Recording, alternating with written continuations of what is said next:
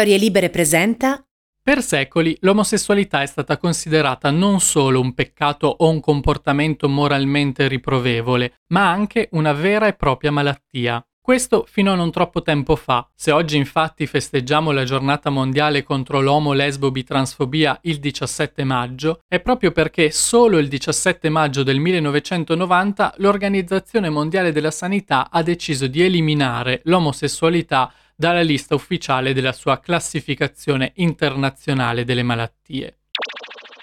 Ancora oggi, però, in molte parti del mondo vari orientamenti sessuali e identità di genere vengono trattati alla stregua di malattie o aberrazioni fisiche e mentali. Questo è un peso non indifferente che la comunità LGBTQ porta ancora su di sé, ma può diventare anche un'occasione di riflessione. Milioni di persone nel mondo, infatti, convivono con malattie e disabilità realmente riconosciute come tali.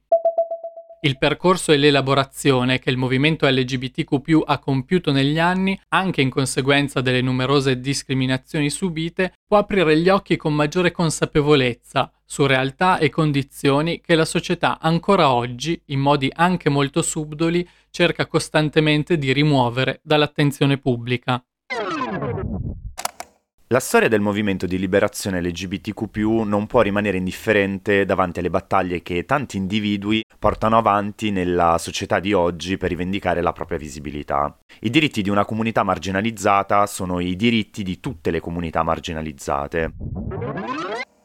In un lungo articolo uscito alcuni anni fa su The Advocate, storica rivista interessata alle istanze della comunità LGBTQ, un contributo sul tema firmato da Orgy Givens si chiude con queste parole. La solidarietà con tutte le persone LGBT è l'unico modo per abbattere i sistemi di oppressione che colpiscono tutti i gruppi vulnerabili. Il razzismo, l'islamofobia, le discriminazioni verso i disabili, la misoginia e la transfobia non dovrebbero esistere all'interno della comunità LGBT, ma ci sono, proprio come ci sono in tutto il resto del mondo. Le persone LGBT devono conoscere meglio e possono fare meglio. Il primo passo è facile, basta cercare una parola nel dizionario. Questa parola, da cui parte anche la nostra riflessione di oggi, è intersezionalità. Io sono Paolo Armelli. E io sono Daniele Biaggi. Siamo giornalisti e content creator freelance e insieme abbiamo creato Quid, Queer Identities. Una piattaforma che ha un profilo Instagram, una newsletter e anche questo podcast, tutti dedicati all'attualità e alla cultura LGBTQ. Con noi ci sarà anche Porpora Marcasciano, presidentessa della Commissione Pari Opportunità del Comune di Bologna, con una sua pillola precisa e fulminante. Questo è Queer Identities. Il quid che vi mancava. Da dove arriva il concetto di intersezionalità e quale peso specifico assume nella battaglia per i diritti?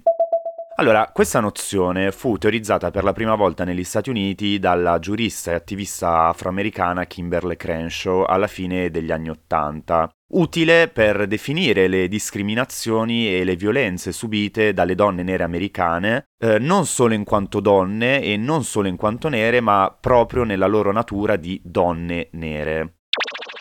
Le donne nere, infatti, secondo la teoria, si trovano metaforicamente a un incrocio in cui convergono diverse strade. Queste strade rappresentano assi di possibile oppressione, razzismo, sessismo e così via. Chi sta al centro di questo crocevia può essere vittima di incidenti derivanti da urti simultanei e quindi più dolorosi.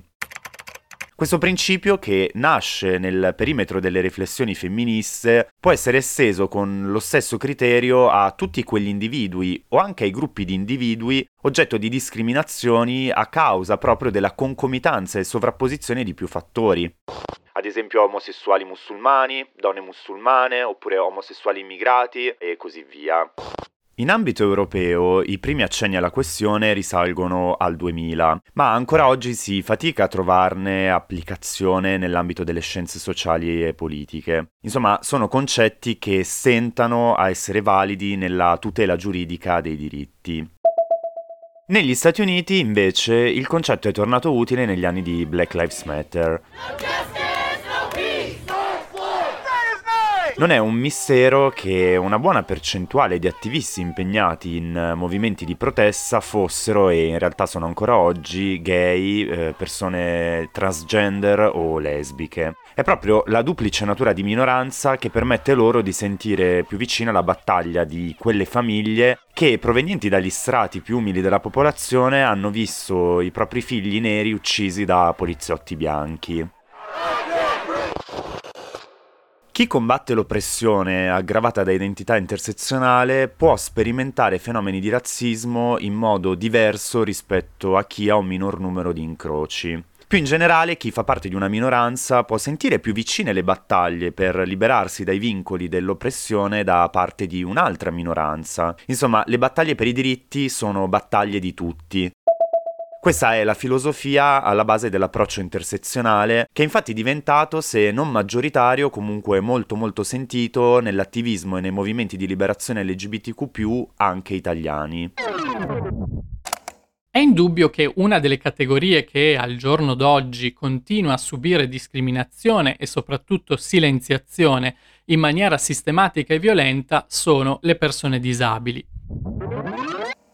A questo proposito, a partire dal 2006, lo studioso Robert McClure ha sviluppato la cosiddetta Creep Theory, un quadro teorico che vuole ragionare, cioè sul tema intrecciato di sessualità e disabilità, proprio in ottica intersezionale.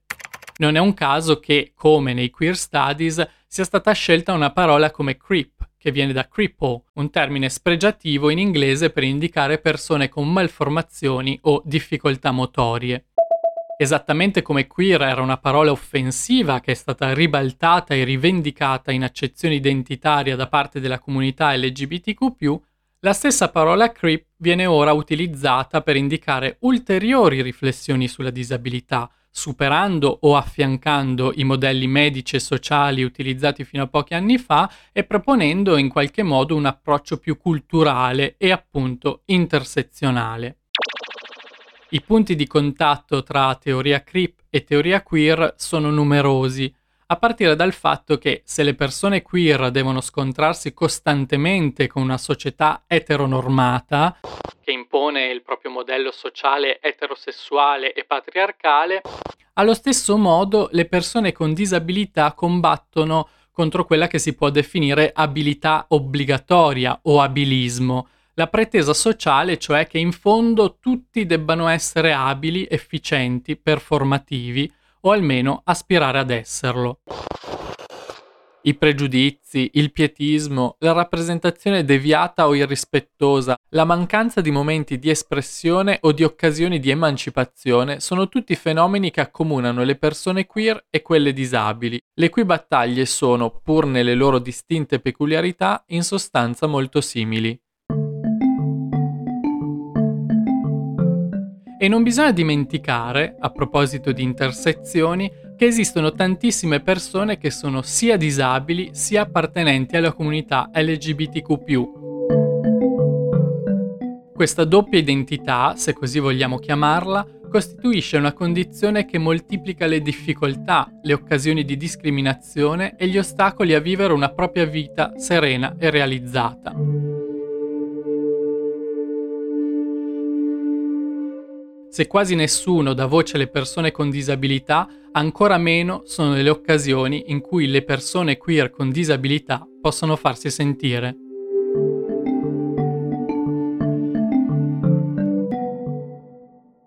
Dopo tutto quello che vi abbiamo raccontato, capirete bene anche voi che in questo caso, più di altri, è importante che a parlare e a condividere la propria testimonianza sia chi vive sulla propria pelle queste esperienze.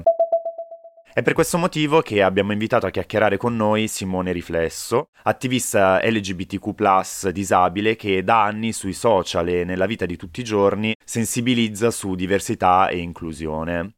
A lui abbiamo anche chiesto una mano per impostare e revisionare i testi di questo episodio a cui teniamo particolarmente.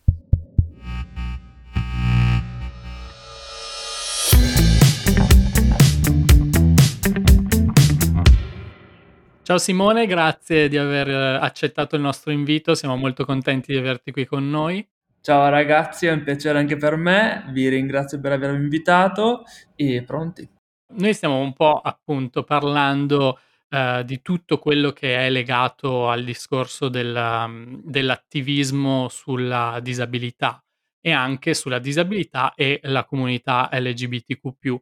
Tu cosa puoi dirci su questo mondo, appunto, dell'attivismo sulla disabilità? Perché credo che l tante persone, compreso noi stessi, non sanno molto di questo mondo e magari non sanno neanche a chi rivolgersi, a quali associazioni, a quali realtà rivolgersi per conoscere meglio tutto questo mondo.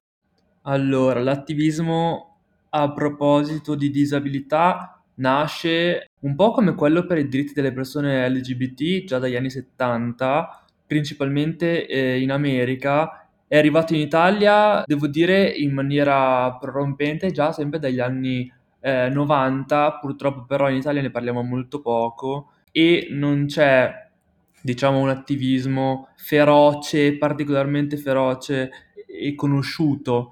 Eh, ci sono pochi personaggi che conosciamo tutti e tutte, principalmente eh, nella, sfera, nella sfera, nell'ambito social. Quindi in realtà ci sono delle ottime associazioni di volontariato e di, di associazionismo che si occupano di disabilità eh, sono figure istituzionali che sono un pochino distanti chiaramente dal pubblico mainstream e che onestamente anche alle persone disabili penso siano un po', un po lontane, insomma, non c'è un grandissimo contatto.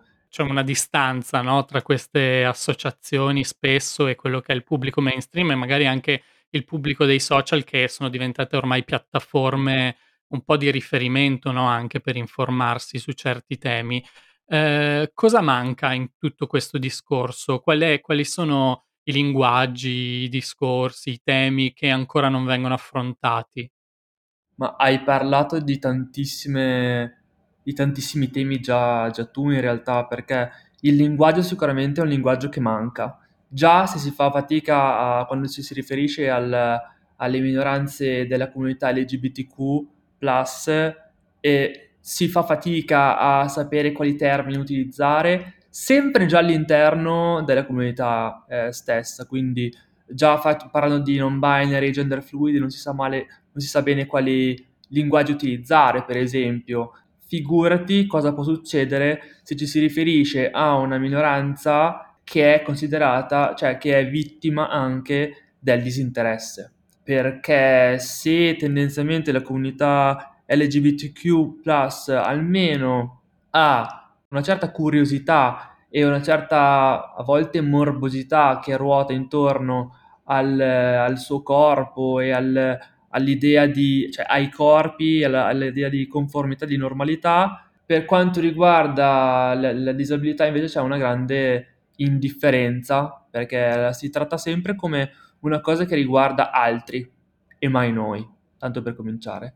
Eh, si vive con paura, che non aiuta, perché si vive con angoscia, quindi è sempre qualcosa a cui uno non vuole pensare e la si relega a, una, una, a un ambito eh, di sofferenza, di indesiderabilità, eh, tale per cui manca il linguaggio, il contatto quotidiano con questa tematica che riguarda chiunque in realtà, perché chiunque può in qualsiasi momento diventare disabile, come a me è successo per esempio, chiunque può sicuramente conosce persone disabili. Tra l'altro, già solo parlando di persone disabili, magari si fa riferimento a un, un certo tipo di disabilità. Di solito si fa riferimento subito alla disabilità motoria, quando in realtà le disabilità sensoriali, emotive, cognitive, sono tutte messe eh, accantonate.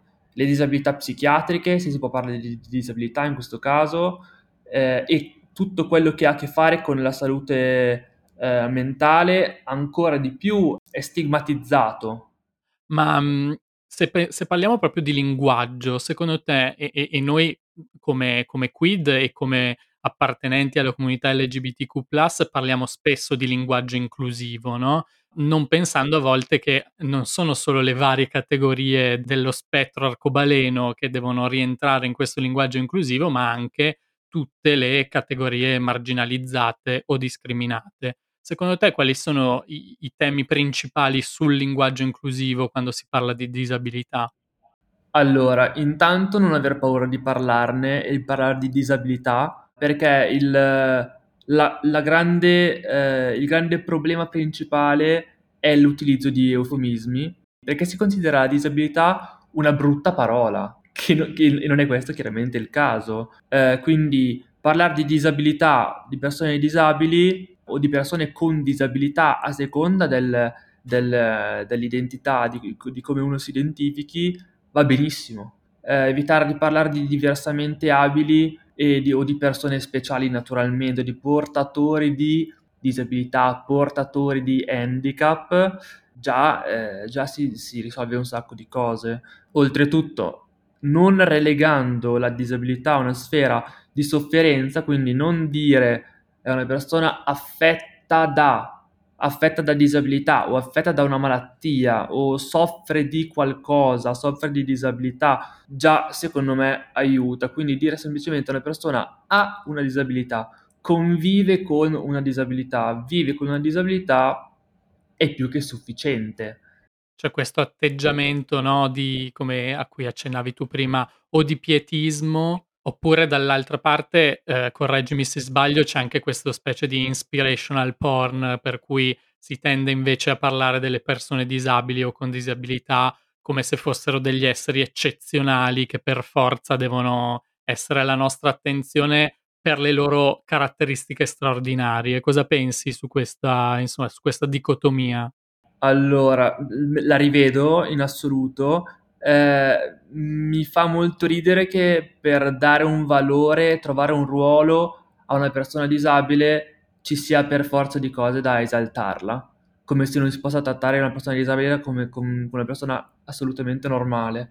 Eh, l'inspiration porn, eh, teorizzato da Stella Young, un'attivista australiana, è nato in realtà abbastanza recentemente eh, proprio dall'oggettivizzazione eh, delle persone disabili per chi una disabilità non ce l'ha, quindi le persone disabili sono viste con lo sguardo abilizzante norma- e normativo della popolazione, delle, delle, persone senza disabilità che le, eh, ne parlano come se fossero degli esempi, degli esempi di vita, delle persone eccezionali per fare del, delle, per il semplice fatto di esistere, eh, di vivere senza vergognarsi, di fare cose assolutamente ordinarie che sembrano straordinarie perché non ci si aspetta che queste persone possano fare queste cose.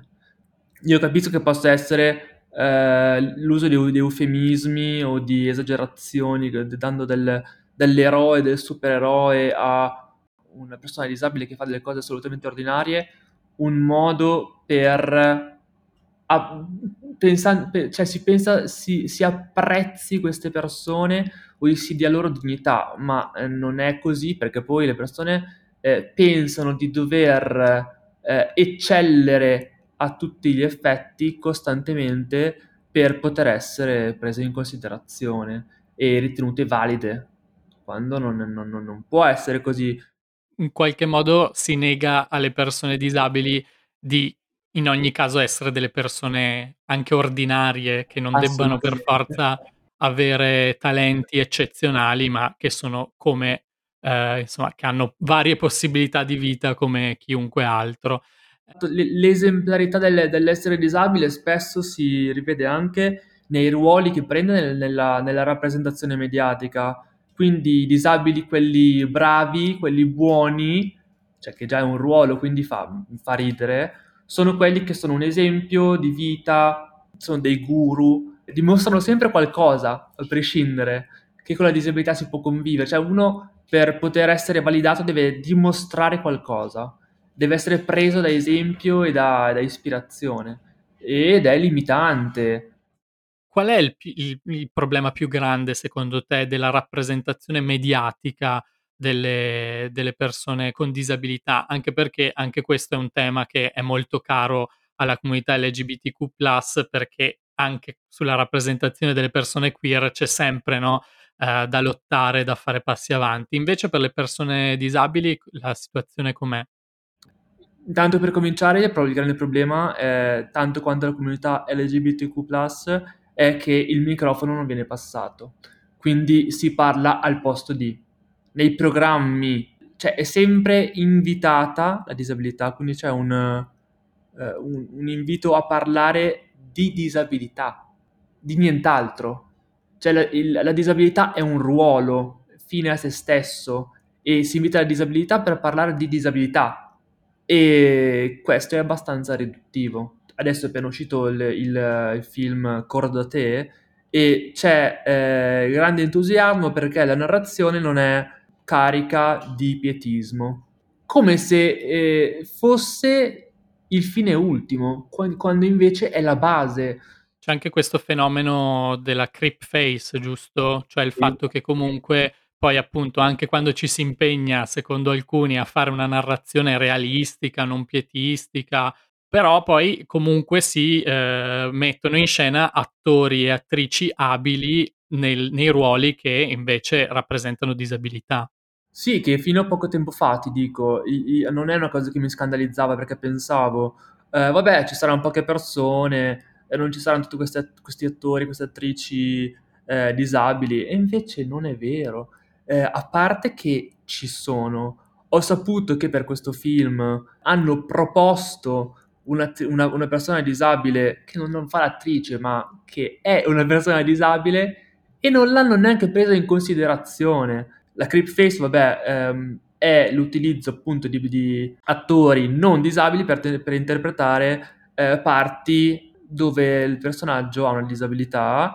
E se, se ci pensiamo, fare il parallelismo con la blackface, quindi invitare una persona eh, bianca a interpretare una persona di colore, cioè è inimmaginabile, non lo farebbe più nessuno, cioè è estremamente offensivo.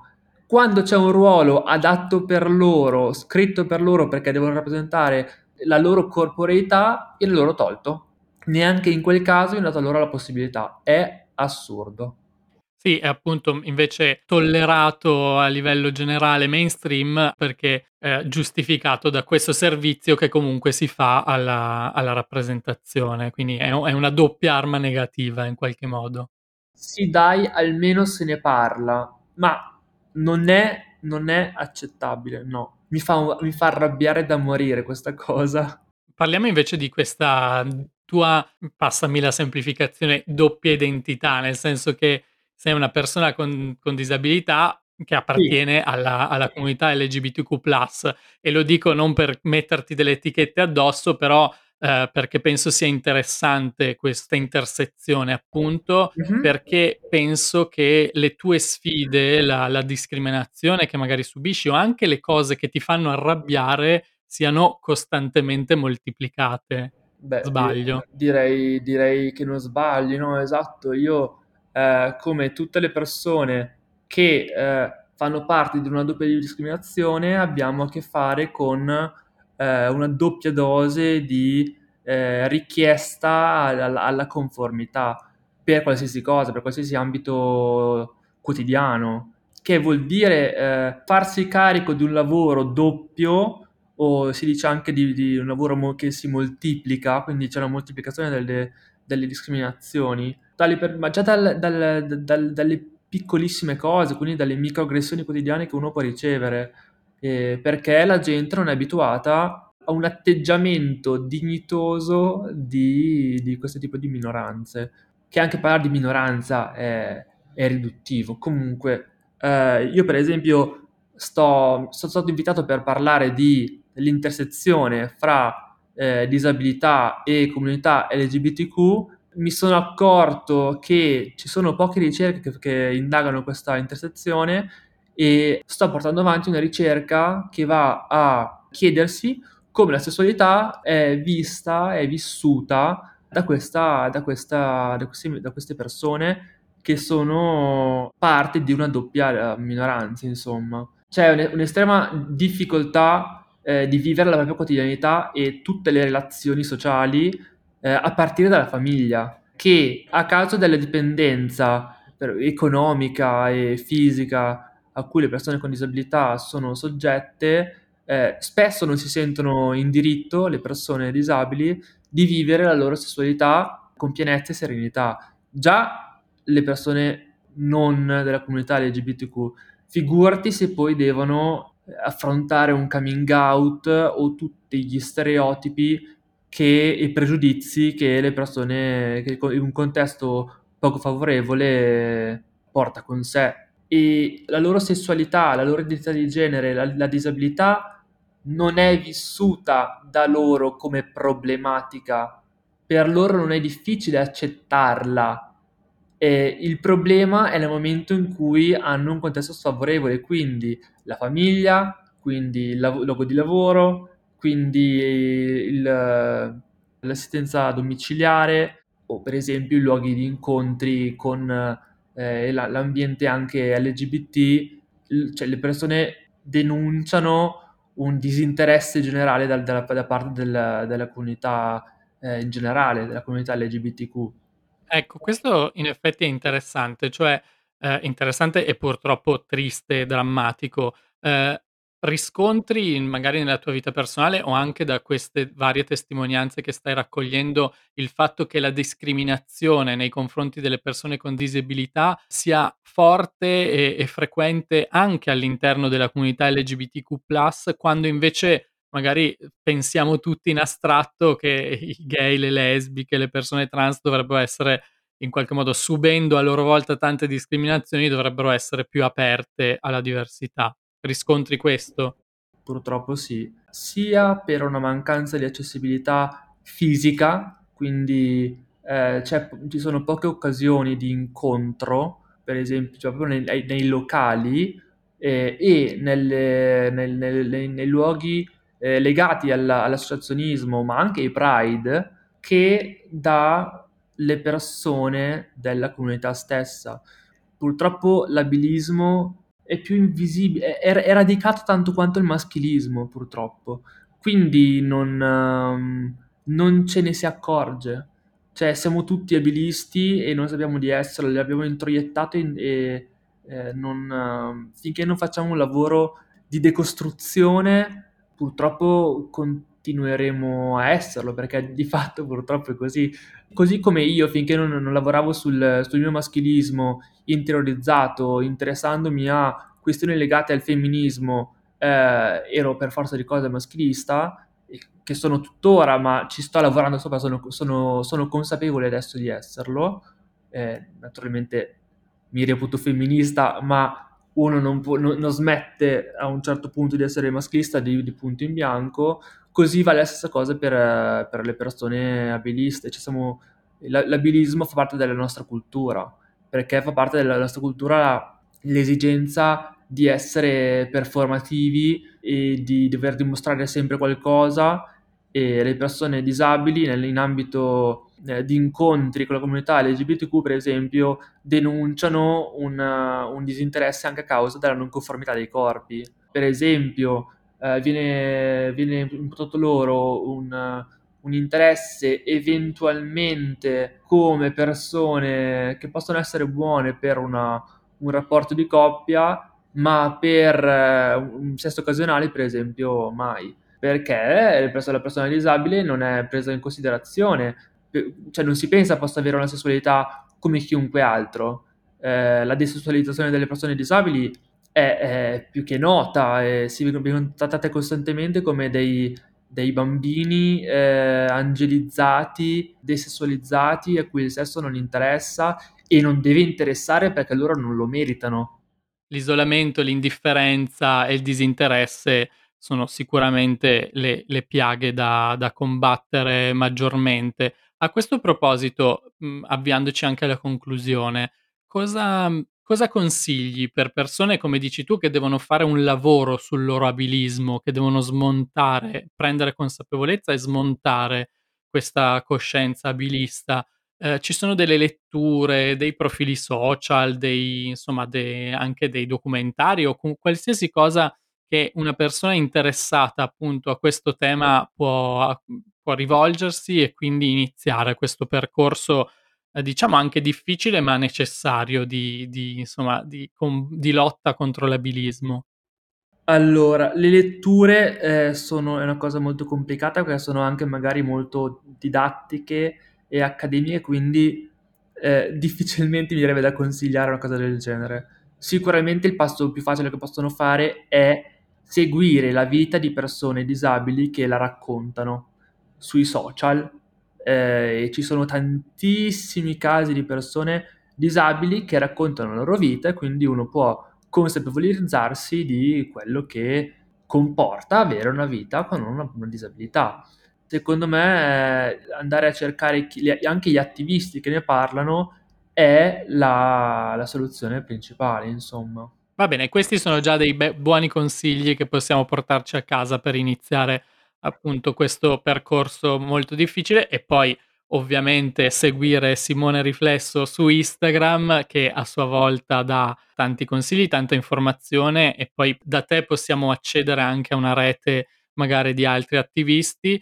Io ti ringrazio tantissimo, anche l'invito eh, per chi ascolterà questo podcast magari a partecipare seguendoti anche alla tua indagine perché c'è bisogno, come dici, di ricerca sì, sì. E, di, e di studi che approfondiscano questi temi quindi davvero Simone, grazie per il tuo tempo e per le tue parole. Grazie, grazie a voi. È stato un bellissimo incontro, mi ha fatto molto piacere. Se conoscete persone disabili che, che vogliono partecipare a un'intervista e, e, darmi la loro voce, mandatele da me, soprattutto persone trans perché eh, c'è bisogno di loro, che sono quelle più silenziate e invisibilizzate.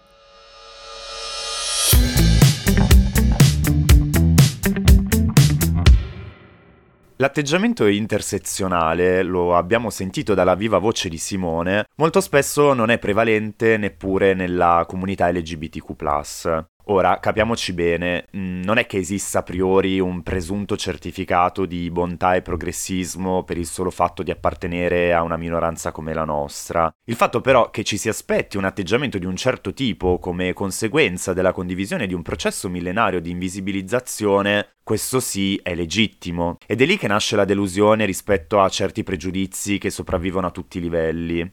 Basta dare un'occhiata su Grindr o ai punti di vista sul tema che potrebbero emergere in una chiacchiera con i nostri amici. Insomma, c'è tanto tanto lavoro ancora da fare.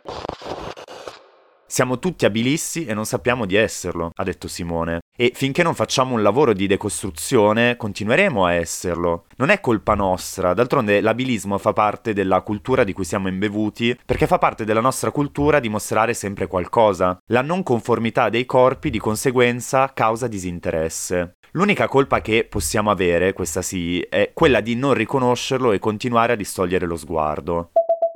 Chi questo sguardo non lo distoglie, ma è sempre vigile sul peso delle parole, è la nostra Porpora Marcasciano, alla quale siamo felici di aver chiesto di spendere una riflessione intorno a un tema che nel nostro discorso di oggi è stato citato in alcune occasioni, ma è un po' il leitmotiv che nel bene o nel male rimane a corollario di tutto il discorso. Questa parola è normalità.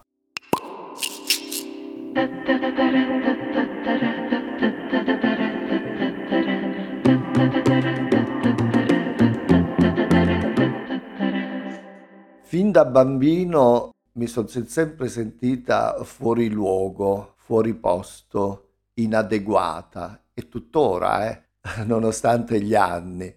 Detto questo, eh, dico che non mi sono mai, mai, mai sentita normale. Questo termine mm, mi è stato sempre stretto, mm, non, non mi calzava poi col tempo ho capito perché non mi calzava, perché la normalità è una, è declinata al singolare, le diversità sono declinate al plurale e la normalità richiama un unico modello a cui è difficile poi adeguarsi, anzi bisogna, si è obbligati ad adeguarsi a quel modello. Quindi la normalità a me non appartiene le pluralità, le diversità sono quelle che colorano il mondo. Uh, le colloco sulle linee di confine, sono i tanti confini, le tante derive, i tanti approdi, sono quelle le diversità fatte di colori, di geografie, di storie, di vite. Noi purtroppo siamo abituati a eh, eliminare, a togliere dalla nostra visione, dalla, dal nostro linguaggio quello che è diverso da noi. Invece eh, la diversità è dentro di noi, attraversa noi e attraversa il mondo. Quindi da questo punto di vista e partendo da questo punto di vista nessuno è da solo nessuno è indietro, nessuno è altro, nessuno è diverso. Anzi, questa diversità la rivendico come la grande ricchezza del mondo. Ho parlato in un'altra pillola di biodiversità, si tratta di questo, si tratta di imparare, introiettare una visione del mondo che prenda in considerazione tutte eh, le diversità, ma soprattutto i confini, è una cosa che mi appassiona particolarmente, perché sulle linee di confine c'è l'ibridazione. L'Italia ha i confini con la Francia, Torino è, mo- è la città più pa- parigina eh, d'Italia, non so se l'esempio eh, calza, ma sui confini non solo geografici di genere, ognuno è uguale all'altro genere, no? E quando invece le identità diventano forti, sono viste dal centro, che diventano non solo pesanti, ma diventano pericolose. La storia ci ha insegnato che quelle identità forti distruggono il mondo. E questa era la pillola di porpora. Grazie ancora una volta a Porpora Marcasciano per il suo intervento sempre illuminante. Così si conclude anche questo episodio di Quid, ma noi ci sentiamo molto presto con nuove storie e nuove puntate.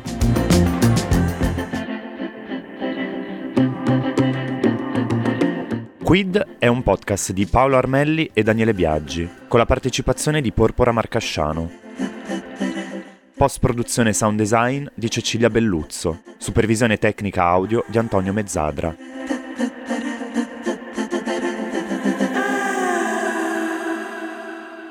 Una produzione storielibere.fm di Gianandrea Cerone e Rossana De Michele.